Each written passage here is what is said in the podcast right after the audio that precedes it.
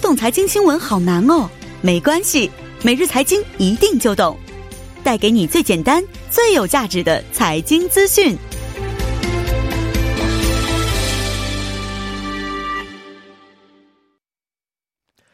每日财经一听就懂，为您解读经济概念，分享热点经济资讯。那马上有请出我们的财经评论员董安莹老师，老师好，你好，主持人。老师好、啊！今天是周五啊，刚才嗯周呢五我们连接了这个蔚山、呃，可以说是韩国非常重要的一个经济的这么一个城市嗯啊，也跟我们简单介绍过，说经济整体的情况不是很好。嗯是，所以看一对，下今天探讨的也是，其实跟经济方面有很多关系的。是的，啊呃，这个在三月二号，就是美国当地时间三月二号，那么这个。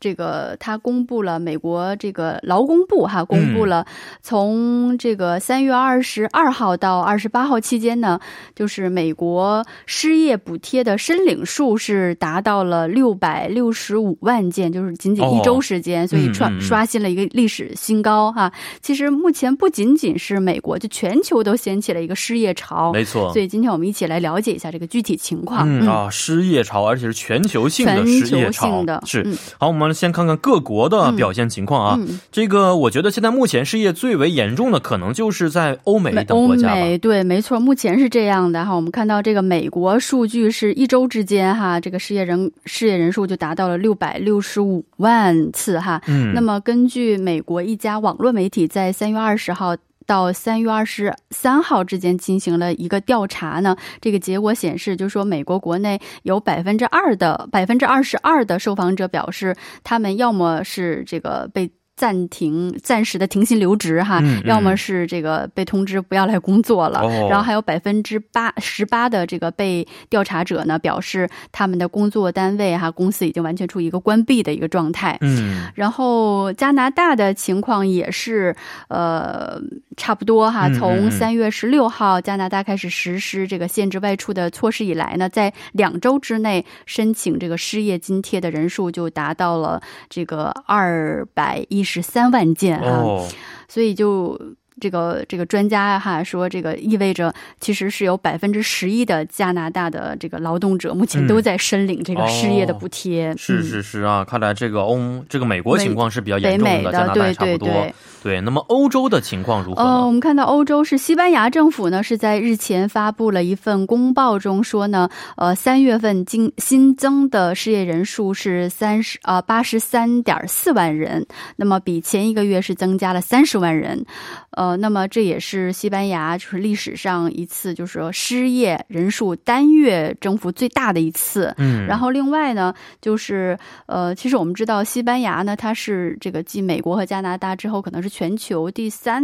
个就是这个确诊病例最多的国家。嗯嗯那么其嗯实早在它这个疫情大规模爆发之前，它的失业率就已经高达了百分之十三点八哦，非。常高，非常高，这个所数字以是目前这个疫情可以说是雪上加霜了。嗯那么再来看一下法国的情况，法国政府呢也在四月二号呢宣布，在三月的最后两周，有四百万人去申请这个申领这个失业津贴，哦也是占到了全体劳动者的五分之一非。常高啊，非常这个数字高嗯，然后，英国专家也是预测呢，到本月中旬为止，英国领取失业津贴的人数将增至四十五万人。所以嗯目前看来，就是各国的情况都是彼此彼此没错都是非常的糟糕。嗯嗯嗯嗯，是。哎呀，这个欧美情况确实是啊，不是特别的好啊、嗯所以我们也很关心的是韩国的失业情况怎么样呢？嗯，我们看到，其实目前就是各国它这个失业统计呢，主要是还是看这个领取失业补助的这个人数。嗯那么，其实各国都是在这个疫情大规模的爆发之后呢，领取这个失业补助的人数在这个猛增哈，出现这样一个情况。嗯，但是，如果我们看到这个韩国的呃领取失业补助的这个这个人数的数据哈，就有点蹊跷，，哦 看为不什么懂呢哈。嗯，因为我们都知道，韩国这个疫情爆发的节点是在二月份，没错。嗯但是韩国二月份它新增的这个申领这个失业补助金的人数，呃，仅仅为十点七万件。嗯，仅仅看这个数字，我们可能不知道，但是我们跟前一个月一比哈，这个一月份它新增的这个呃领取申领这个失业补助金的人数还是十七点四万件，但是一就月份的时候，韩国还没有完全对的出现大规对模爆发是的情是，况。所以就是说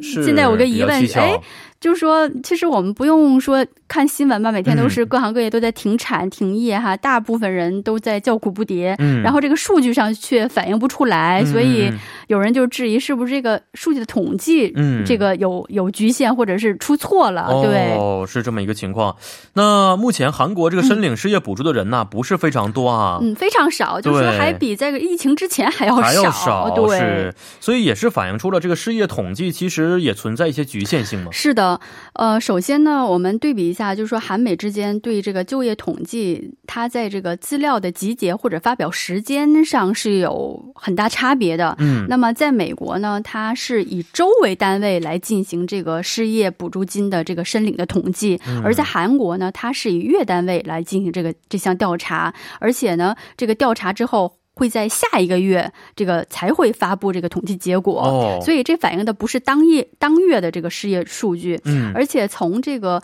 呃申报失业的这个程序上来看呢，也有这个一定的时间差。嗯你比如说，在韩国，它这个呃，你要申领这个失业救济呃金的这个这个呃申请的话呢，一般都是在你失业之后发生之日，嗯然后之后的这个下一下一个月的十五号之前进行。但说哦什么意思呢？如果你是在一月初失业的话，是是啊然后是可能会在二月十五号之前嗯才会申报。对，而且这对个申报之后呢，这个这个数据的统计会在嗯三三月份的时候才才出会现这个这个确认和公对布，对对，所以就存在了一个很大的一个时间差。所以在呃，我们说这个疫情，韩国疫情爆发点是在二月中旬，是吧？嗯所以说二月份可能会有很多人失业了，是但是呢，这些人这部分人可能到三月十五号嗯他才去这个去申报嗯申报失业，而这个数据呢可能会在四月四月份份的时候才会会出来公布出来，嗯所以也嗯嗯反映了这个数据呃有相当的滞后性。对，然后还有一个原因，以为原因呢就是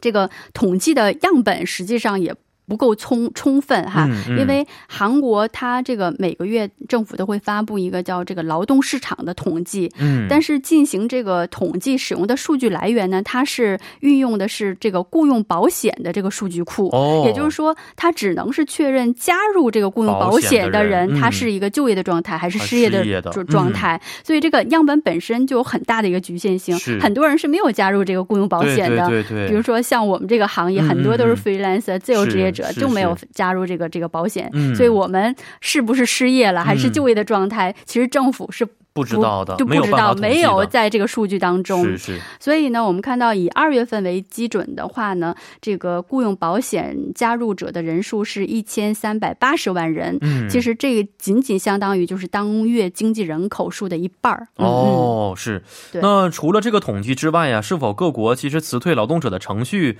也是这个复杂程度和长短有关系呢？有关系，有关系。嗯比如说，在韩国，你想要辞退员工的话，嗯你法定上必须要提前一个月，要提没前这个错预告这个解雇。是，而且呢，呃，如果是因这个这个我这个公司哈经营困难而辞退员工的时候，而且这个经营困难也要持续相当长的一段时间，嗯你才必须有一个就是说紧迫的这个经营的这个这个困难的理由嗯才能辞退员工。嗯而相比之下呢，美国是没有这些限制的。哦，就是是说，即使你大规模的去解雇员工的时候，你只需向这个这个行政机关通报一声就可以了。哦，所以说，目前还是在数据方面是出现了一些差别哈，嗯是统计上的差别。是。所以以说，这个失业潮呢，也跟疫情一样，它是一个全球性的，没有哪个国家可以独善其身。没这样一个情错，况嗯所以韩国整体的这个失业的情况，可能要到四五月份的时候才能完对，全的没反映出来。错，是的，是的，但是现在现在我们其实，在日常生活当中已经感受得到，周边的经济已经是不是的非常好了是啊的，？是的，也希望这个经济不景气的现象赶紧过去啊，迎来我们比较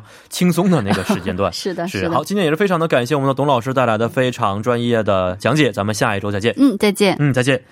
好的，那么以上就是我们今天第一部内容的全部内容。那稍后呢，将会由播报员连燕为您送上二十八分在韩生活实时消息。